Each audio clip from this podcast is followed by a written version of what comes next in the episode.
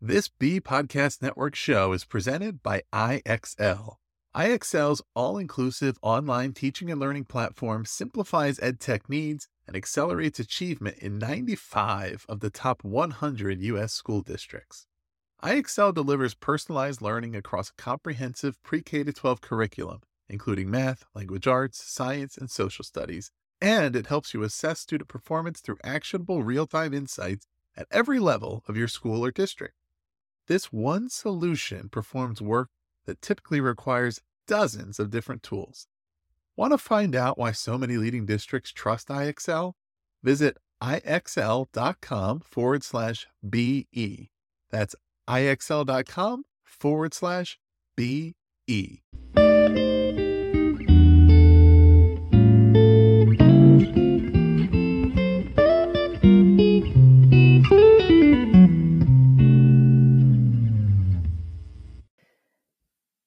All right, everybody.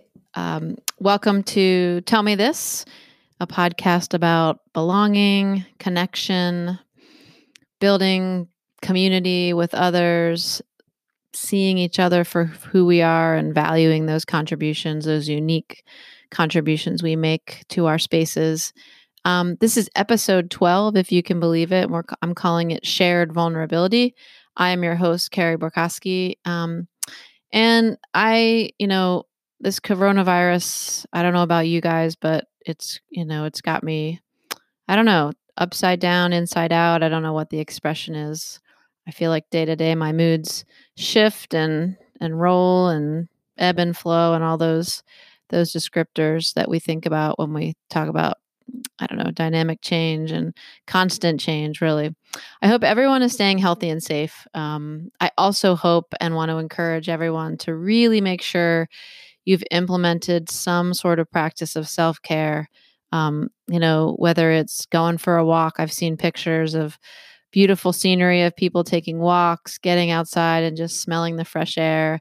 I took it's been super rainy in Massachusetts. I mean, mud puddles everywhere. So the kids and I put on our rain boots today and took a mini hike through our backyard woods. And it was short and icky, and I don't love a mess, but it was so good um, just to get out.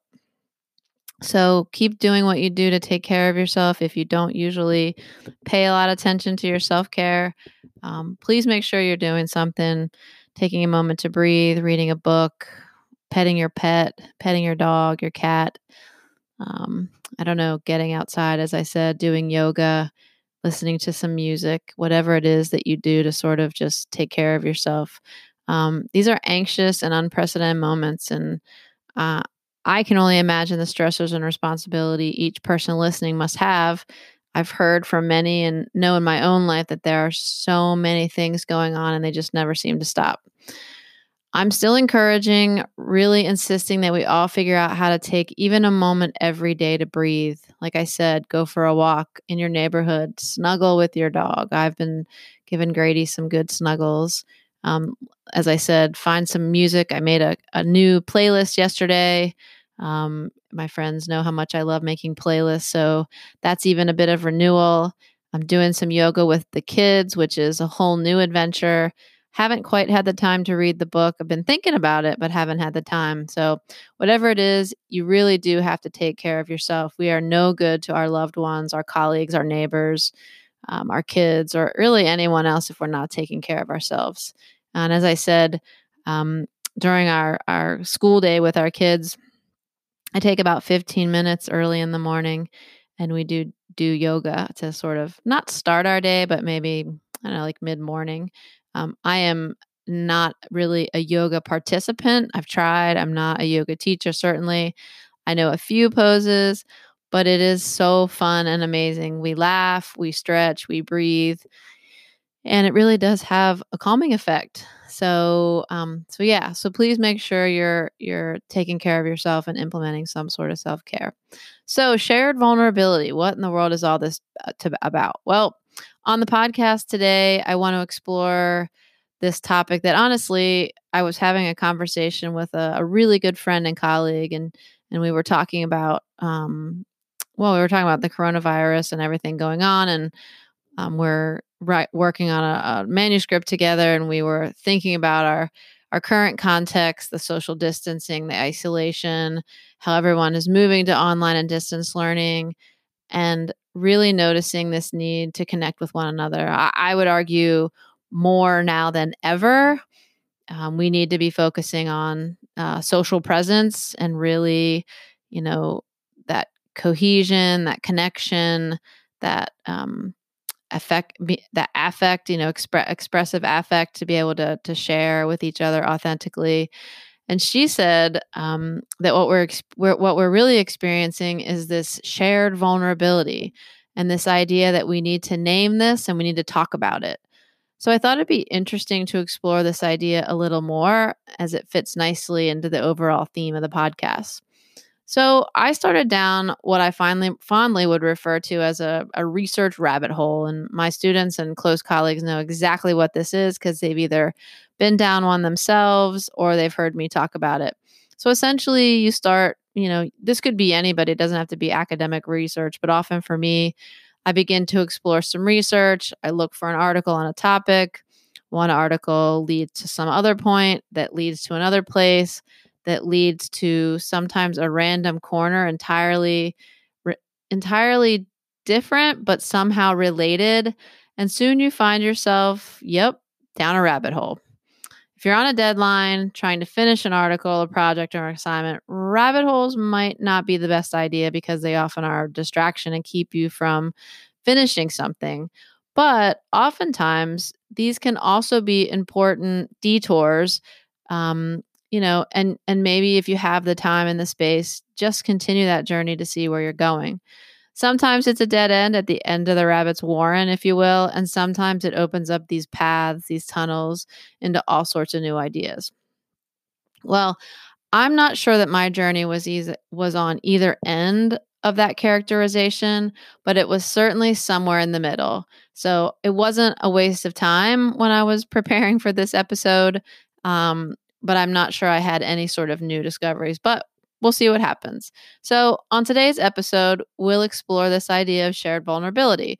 Um, we'll talk about, or I'll talk about what exactly this means or what you know my friend and colleague and i were speaking about with respect to shared vulnerability and we'll dig in a little bit more to vulnerability the word how do we address this vulnerability and then i'll wrap up the podcast with um, some practical tips when I come back, I will share, of course, a brief story and talk about this idea of shared vulnerability. Thanks for, so much for tuning in, and I'll be right back.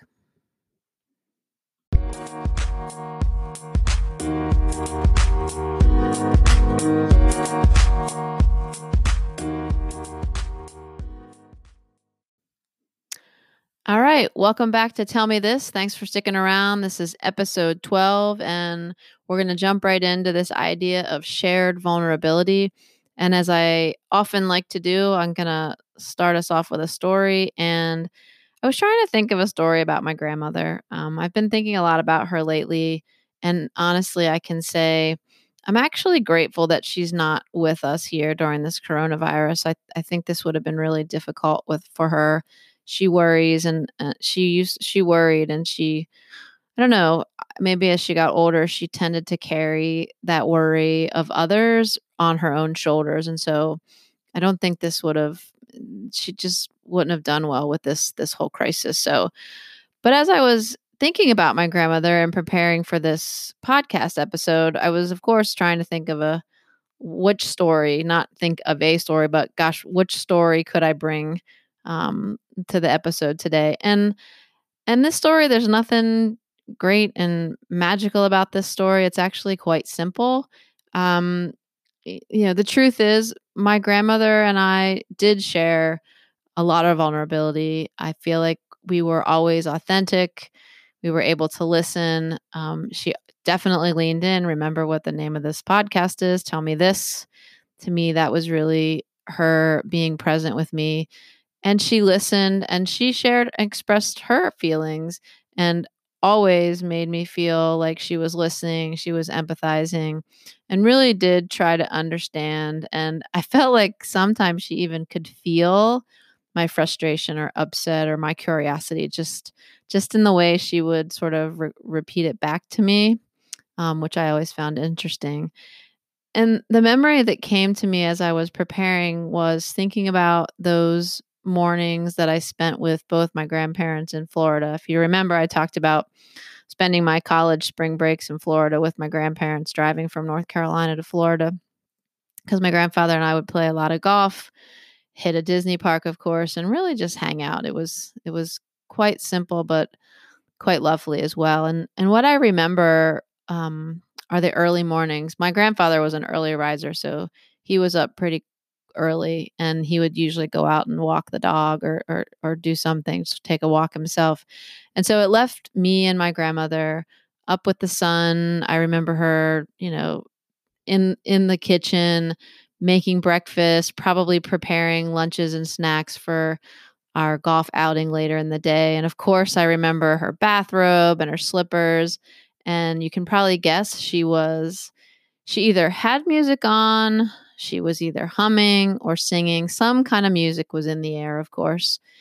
And after she would finish preparing breakfast, she and I would you know, I would grab my orange juice and she would grab her cup of coffee and we would walk out to her side screened porch um, at her small place in Florida and and she had a great just little um, not a swing but again one of those sort of um, swivel like recliners for two people like one of those outdoor indoor outdoor sort of couch things that you could rock in.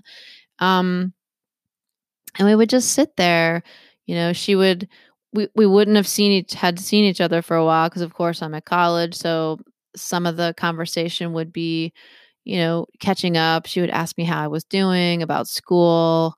We would just talk. We would catch up. She asked me about my friends about playing hockey my studies um, you know we were being ourselves in no particular hurry to get anywhere but here in our conversation focused attentive loving present. You know, I mattered, she mattered, that moment mattered. We could see each other. We were just sharing a moment and we shared a lot of those moments. And I I do think that's a shared vulnerability um, I, I guess partly because there was an authentic nature to the conversation. We were both there, focused on each other, focused on the conversation at hand. I also think it was a shared vulnerability because sometimes we would sit just quietly. We could, I don't know, hear the bird, the morning birds, the Florida, you know, that Florida breeze. Um, so I think there's a shared vulnerability and a willingness to sit quietly and peacefully um, with someone else and and not be sort of unnerved by that that silence. So as I as I thought more about that story and the conversation that I had with my friend around this this whole thing of shared vulnerability, I I decided of course as I said, remember rabbit hole, I started down this rabbit hole and the first thing I did of course is I went to um, some of the library databases, Google Scholar, and started searching for this idea of shared vulnerability. So, what I noticed in the literature is that shared vulnerability, at least from what I could find, now I didn't do an exhaustive search, but at least from what I could find, is it often referred to a state of be- being related to mental health. And from what I could gather, and, and I didn't understand a lot of the the language because it was um, you know, mental health literature and things of that nature. So, but what I could gather is that it's an idea that multiple factors like intelligence, cognitive flexibility can interact with other vulnerabilities and result in this creativity. Um, they use this, this example of John Nash and Beautiful Minds. So, really, they were talking about shared vulnerability with vulnerability as a different definition. So, sort of an exposure or a possibility of, of, of being mentally ill, right? So, like, what, what happens when those things collide? regardless of my my poor interpretation of that literature, this is not what I'm referring to here. So I continued to journey through that rabbit hole and thought, well, maybe if I tweak the term a little bit, maybe I'm I'm searching this incorrectly, right? So if we if we don't find what we're looking for using the terms we start with, maybe we we find a synonym or a similar term. So I tried social vulnerability, but that wasn't it either because the CDC defines social vulnerability as a community's ability to prevent human suffering and financial loss in a disaster. The factors around social vulnerability include things like poverty, you know, your ability to access transportation, the density of houses. So there's actually a social vulnerability index so you can evaluate different communities and towns to check, I guess, and rate or measure their vulnerability.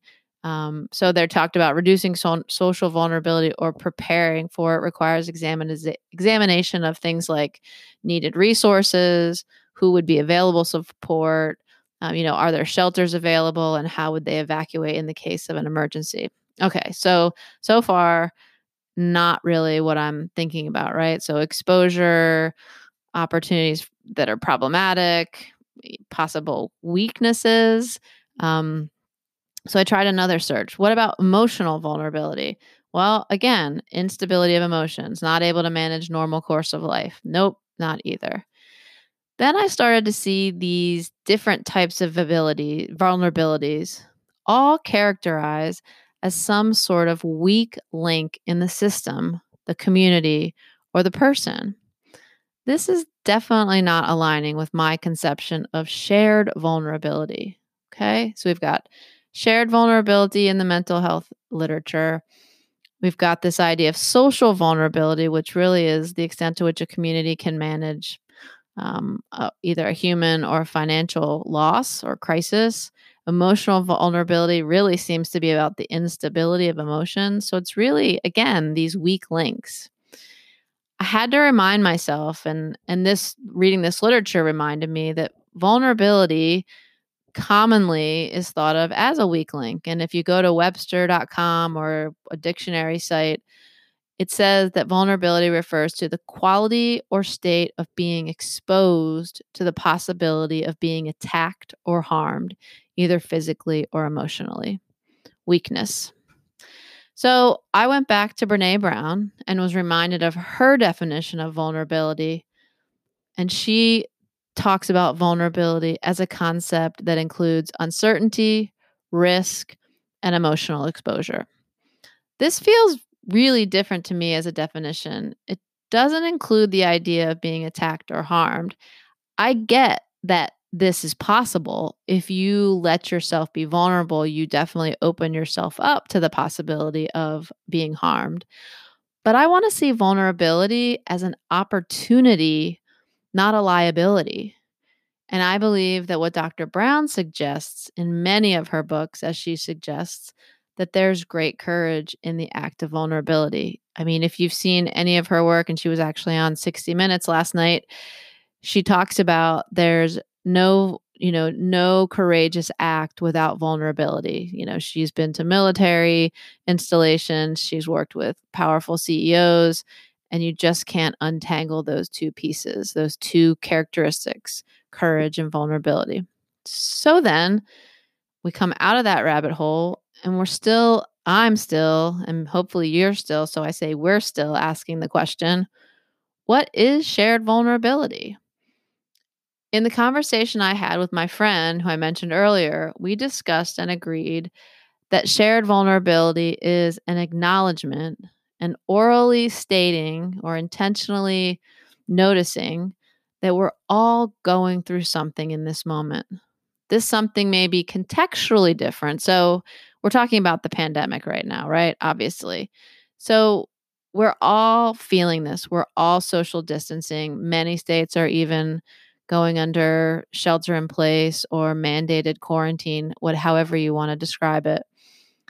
It may be contextually different, right? Kids, no kids, job stressors, community barriers, the supports, what your home sort of looks like and feels like. The something might look different on the outside, but the thoughts, the feelings, and the behaviors around that vulnerability and those stressors they overlap in so many ways. And so, this shared vulnerability is first acknowledging that we need to name it. And second, we've got to talk about it. I think we all kind of know this instinctively. And so, this is also why many of us are for, focused squarely on priority one with our colleagues, students, families, neighbors connection. In these moments of stress, anxiety, fear, and isolation, do you feel connected and do you feel like you belong somewhere?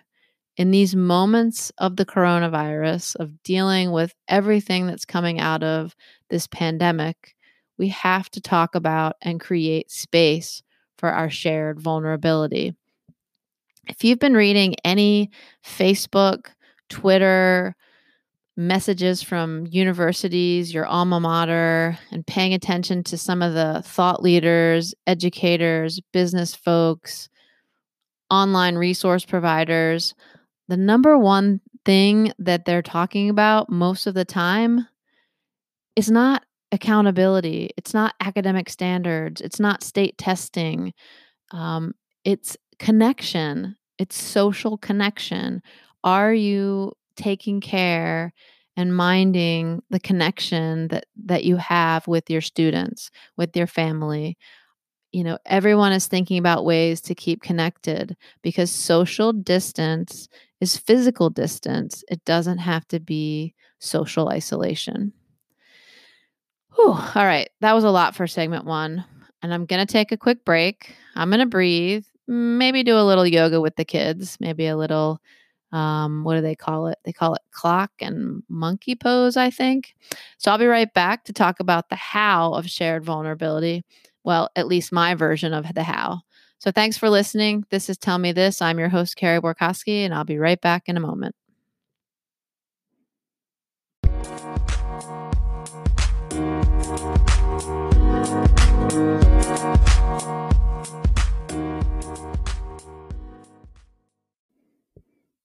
All right, I'm back. So I was going to do that monkey pose where you bend over and sort of just rock your hands and take some breaths.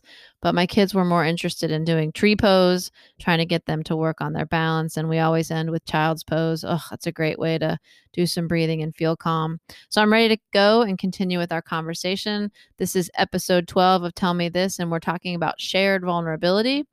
And I was just talking about how hard it is or how it was actually to find the definition of this term. And oftentimes, the sort of um, common or I don't know, often used definition centers on weakness and exposure.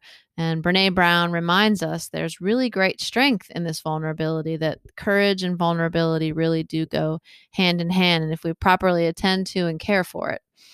In the next segment, I wanted to talk about just that. How do we attend to it? Tell me this have you ever been in a meeting or a conversation, virtual or otherwise, with another person during a particularly difficult time, and all of a sudden the person or people engaged in the conversation go, well, maybe a bit too deep for your comfort level? Maybe a little oversharing or too much too fast? Shared vulnerability and this idea of sharing our common vulnerability is not a therapy session we do need boundaries. So, how does this work? I say this seriously and I and I and I say this because when I talk about belonging and I talk about building community or I talk about something like vulnerability and I've said this before, I sometimes feel like even though folks in the room or students in the class or even my family members don't physically do it, I feel like they're giving me some sort of symbolic eye roll, even if it's just with their body language. So I want to be really clear from the start. I'm not talking about a therapy session here. I'm not talking about bearing your soul to your colleagues, you know, in a in a work setting or or during a meeting or during a class. This is really about being authentic and being true and truthful about I don't know, maybe things are a bit disrupted right now because of the pandemic. Maybe you're way more tired than you usually are because I don't know, you've been homeschooling your kids, trying to keep your job afloat and managing everything that is um, required around the house. Plus, you're pretty stressed out about everything that's going on. You know, that's that's shared vulnerability. I'm not talking about, you know, sharing some of your deep your deep um I don't know, I don't know, deep dark se- secrets isn't the right word, but um, you know what I'm talking about. So how do we do this work? Well, as I've said in past episodes, it's super important to create the space and time. So the first thing you have to do is you've got to build it in. You know, we are all busy, and now my guess is everybody is busier.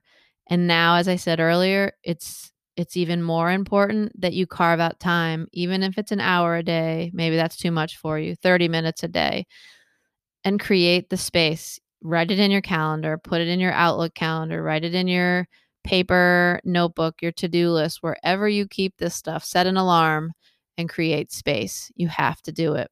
When you get that space and time and you get folks together, build trust. And one of the, the easiest ways to build trust is if you're facilitating the conversation or you're attending and engaging in the conversation, bring your authentic self. Do the best you can to be as honest as you can about how you're feeling in the moment.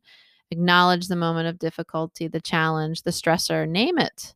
Even if it's uncomfortable to be in the conversation, talk about that. You know, that you created this space, you know it's important to take the time because of how you're feeling and you're sensing how others are feeling and just admit maybe that you're not so sure how to start the conversation. That is a great way to start the conversation. That is being honest.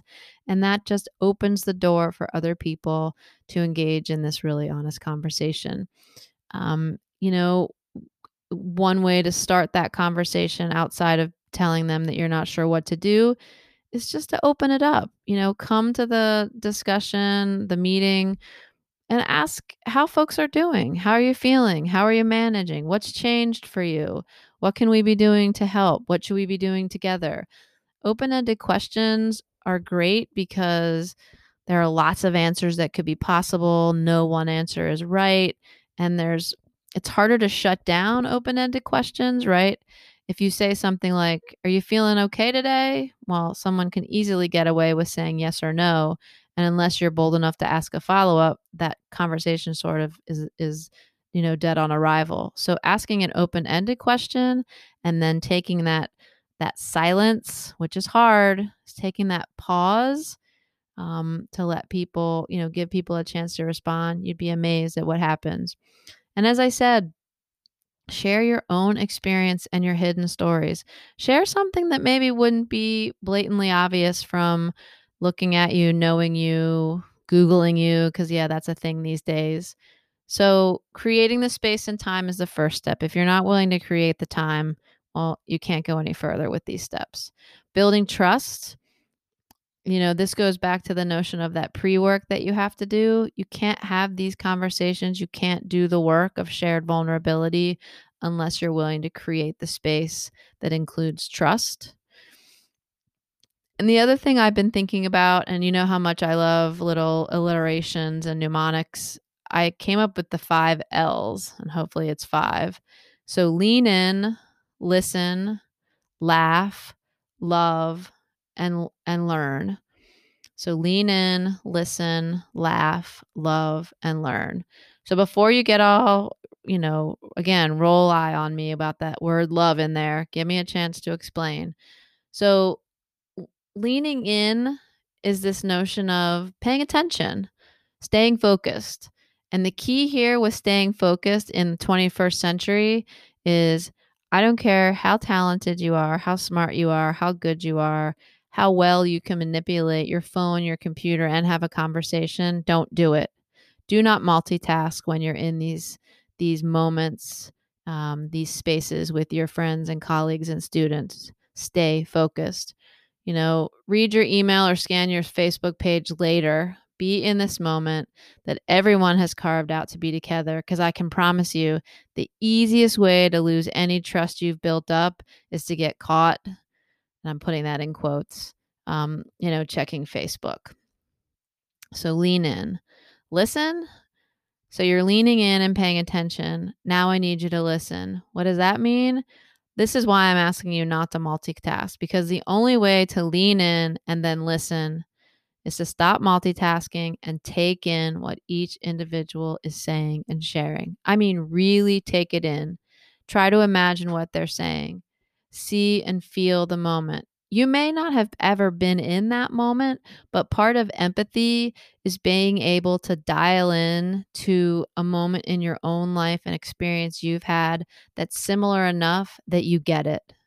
Ask good questions and tell them what you're hearing as you pay attention. The only way a facilitator or a good friend or a good colleague or a great leader or teacher can ask good questions is if you're really paying attention. You've got to listen.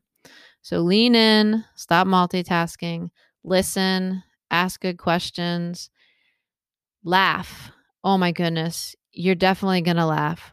These conversations, these shared vulnerabilities are not all tears and sorrow oftentimes the, the tears turn into laughter and my friends and colleagues will tell you that some of the best deep shared vulnerability is when those la- those tears turn into great great chuckling and laughter it's not all tears struggle and stress quite the opposite the hard conversations i've had with friends the tears turn into laughter the laughter biologically decreases stress hormone stress hormones.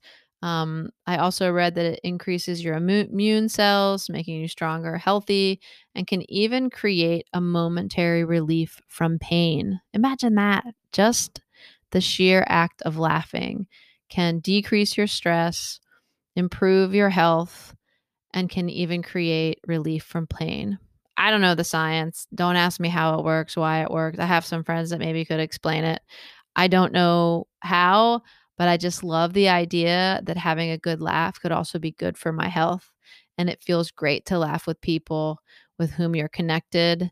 And it builds that connection and continues to build that trust. All right. So, where are we with the five L's? We lean in, we're not multitasking, we're listening, really paying attention and empathizing so that we can ask good questions. Maybe some of those questions lead to some laughter. And this fourth one I know is hard for people to take in is love. Now, look, I don't mean romantic love. If you go to the dictionary, there are lots of definitions of love. And the one that I grabbed onto was this idea of having a deep interest and affection for someone or something. All right deep interest and affection. So, love. Now, in this case, I'm speaking about caring, kindness, consideration, patience, interest, right? Interest and affection for the moments together. Again, being in the moment. If you're listening and leaning in, you can't help but love that moment, the people in the spaces and the experiences you shared. And finally, always have to fit in learning always something to, new to discover here and often this kind of learning creates some peace and calm for each person because often the learning is really realizing and understanding and knowing that we are in this together we're here for each other and experiencing similar things it's not a case of misery loves company right it's not people sitting around being feeling sorry for themselves and sort of being in misery. That's not what it is. I mean, that might be a little bit of it. Look, this stuff is messy, but there's also laughter and there's also a lot of uplift and joy. It is a power in the connection and belonging. It is moving through, not pushing away or ignoring or pushing down. It's moving through a really difficult, in this case, in my opinion, almost an unimaginable moment and holding on to each other and being together in these spaces to talk about the it, whatever it is, but also laughing and smiling together. So, how did this work? How can you cultivate shared vulnerability? Well, it might not happen overnight. It might happen for a fleeting moment, and over time, it might go on longer. There's no real formula to how this should work, but I do think it's important that we we work for this kind these kinds of connections in our lives that we create space we build trust and we practice these 5 L's leaning in listening laughing loving and learning So, when I come back from a short break, I'll wrap up the episode with just a few tips on how to get started with exploring the shared vulnerability in your life. This is Tell Me This, and I'm your host, Carrie Borkowski. Thanks for so much for listening, and I'll be right back.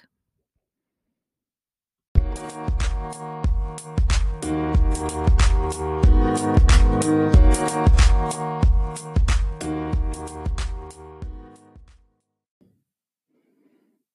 Thanks for sticking around. And we are headed into the last segment of today's episode Shared Vulnerability. This is Tell Me This, and I am your host, Carrie Borkowski. I bet some of you thought we were going to end this podcast without talking about a research article. Well, I saved it towards the end, and we're still going to get one in. We're going to squeeze in just a few notes about an article that I read this week. Um, the article is entitled A Review of Narrative Pedagogy Strategies to Transform Traditional Nursing Education.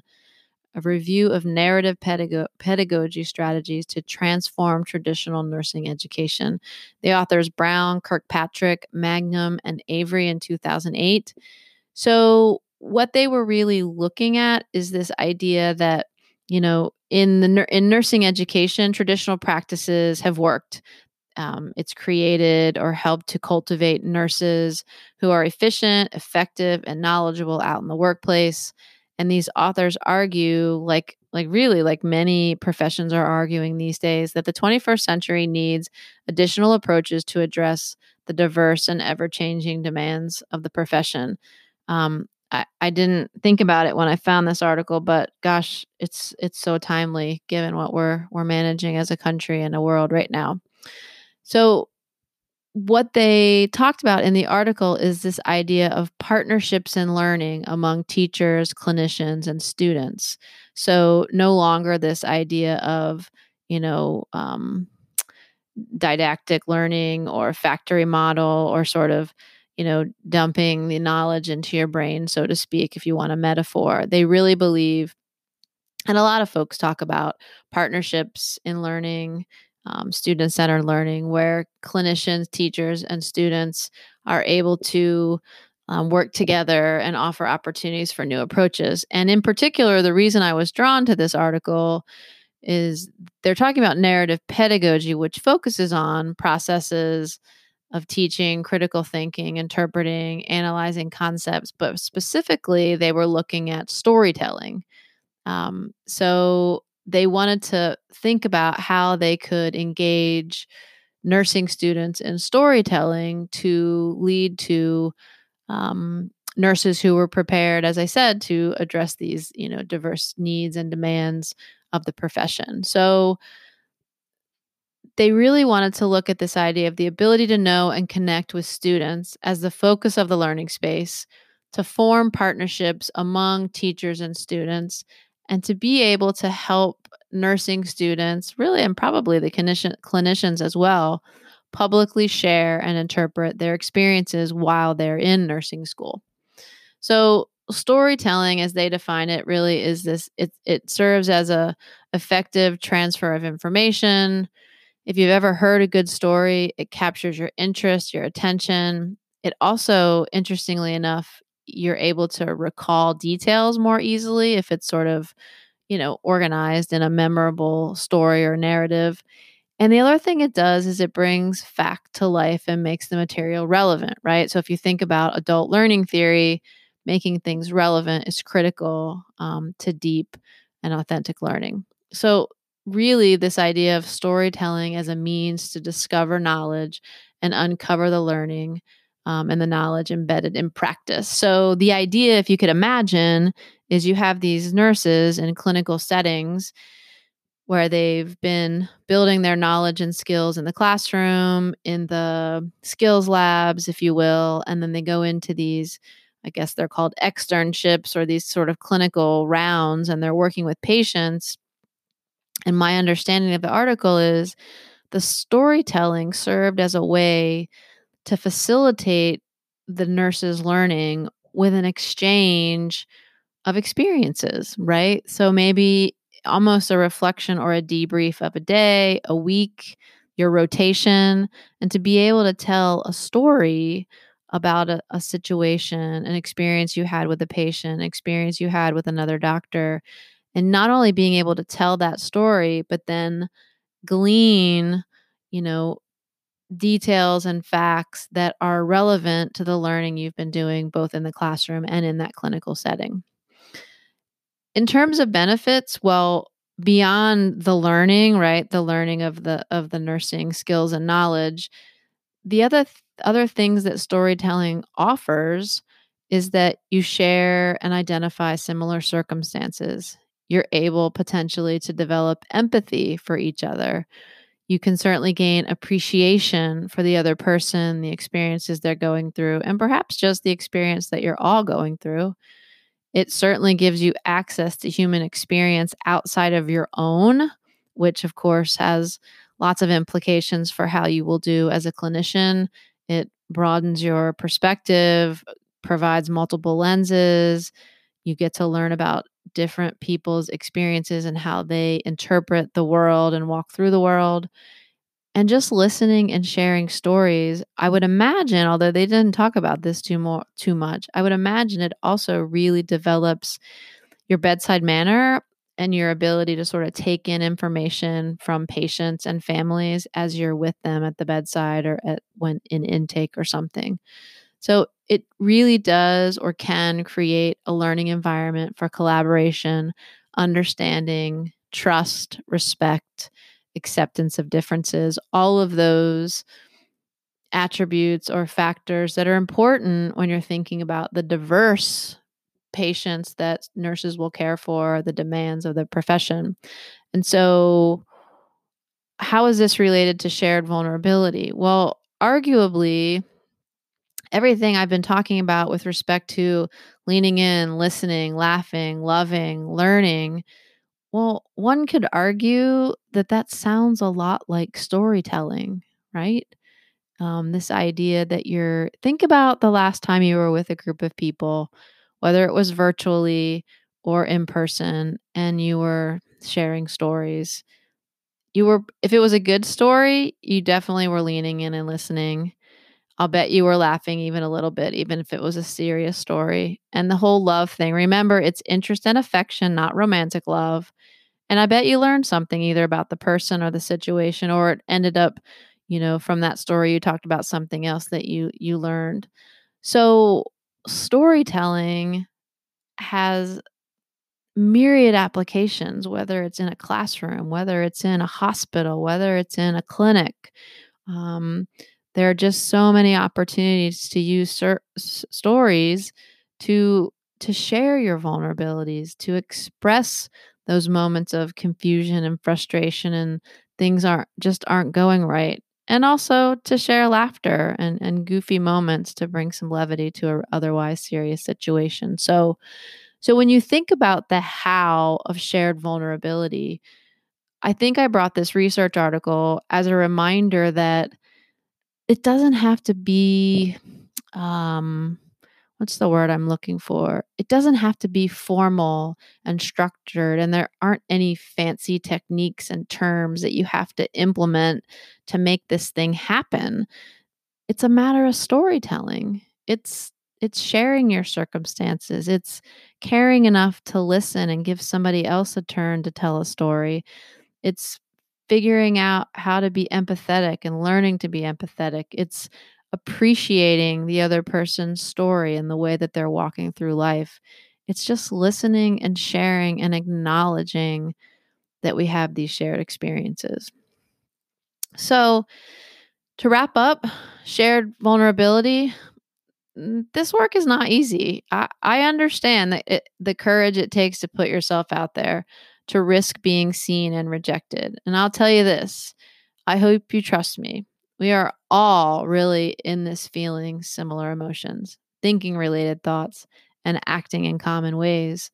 The circumstances right now, I know, are all different. The contexts are diverse, but the vulnerability, the feelings that are emanating from that vulnerability in these circumstances is the same and it's shared this week as you walk through your life and and maybe pace in your your own personal space at home create some space Invent some time to connect with your colleagues, your students, your friends, your families, and your neighbors. Remember, this is not therapy, not your life story. Just tell a story. Share a funny homeschooling story. Talk about it's what it's like to be in a small quarters with your pets all day, every day. Share your adventures with using Zoom or whatever Skype or FaceTime or Google Hangouts or whatever video conferencing you use or some other online tool for the first time. It does not have to be all sorry, tears, and worries. It can be laughter and smiles. So, the work for the week I know I've said this a couple of times and I'm going to keep saying it till we all are doing it. Connect with one person outside your home virtually check in on this person, ask them an open ended question about how they're doing, share a story about what happened with you this week, and just see where it goes. I can't make any promises, but I feel confident that you'll be glad you did this. This has been another episode of Tell Me This. I'm your host, Carrie Borkowski. Please stay safe, mind your health, and be well. Remember that we all have a story to tell. So go out share yours with someone this week. People want to listen. Thanks.